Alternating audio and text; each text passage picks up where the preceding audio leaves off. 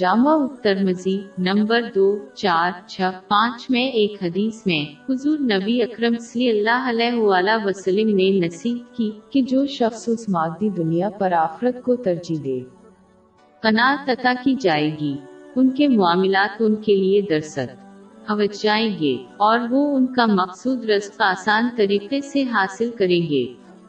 اس نصف حدیث کا مطلب ہے۔ کہ جو شخص اللہ اور مخلاق کے احترام میں اپنے فرائض کو صحیح طریقے سے ادا کرے، جیسے حلال طریقے سے اپنے اہل خانہ کی، فراہمی، جبکہ اس مادی دنیا کی زیادتی سے گریز کرتے ہوئے قناعت عطا کی جائے گی۔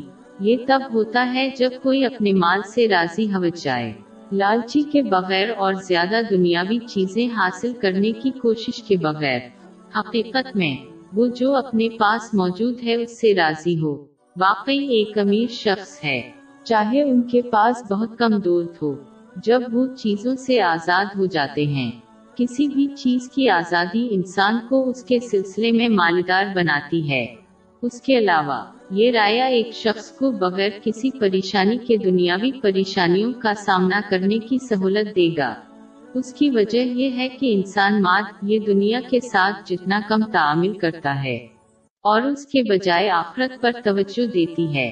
جتنا کم دنیاوی مسائل کا سامنا کرنا پڑے گا، جتنا بھی دنیاوی مسائل کا سامنا کرنا پڑتا ہے، ان کی زندگی اتنی ہی آرام سے ہوگی۔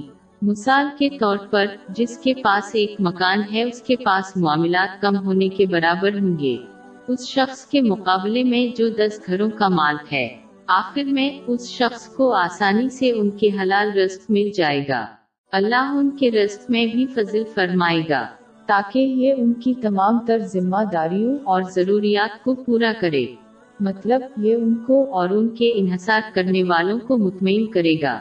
لیکن جیسا کہ اس حدیث کے دوسرے نصف حصے میں مذکور ہے۔ وہ جو آخرت کے مقابلہ میں مادی دنیا کو فوقی دیتا ہے۔ مطلب اپنے فرائض کو نظر انداز کر کے یا اس مادی دنیا کی غیر ضروری اور زیادتی کے لیے کوشاں ہیں۔ وہ ان کی ضرورت کو تلاش کریں گے۔ دنیاوی چیزوں کا لالچ کبھی مطمئن نہیں ہوتا ہے، جس سے وہ ایک غریب فرد بن جاتا ہے۔ چاہے ان کے پاس بہت زیادہ دولت ہو، یہ لوگ ایک دنیاوی مشکل سے دوسرے کی طرف جائیں گے۔ پورا دن اور وہ قناعت حاصل کرنے میں ناکام ہو جائیں گے۔ چونکہ انہوں نے بہت سارے دنیاوی دروازے کھول دیے ہیں اور انہیں مشکل سے اپنی مقرر رزق ملے گا اور اس سے انہیں اطمینان نہیں ملے گا اور یہ ان کا لالچ کبھی نہیں بھر سکے گا۔ یہ انہیں غیر قانونی کی طرف بھی دھکیل سکتا ہے، جس سے دونوں جہانوں میں ہی نقصان ہوتا ہے۔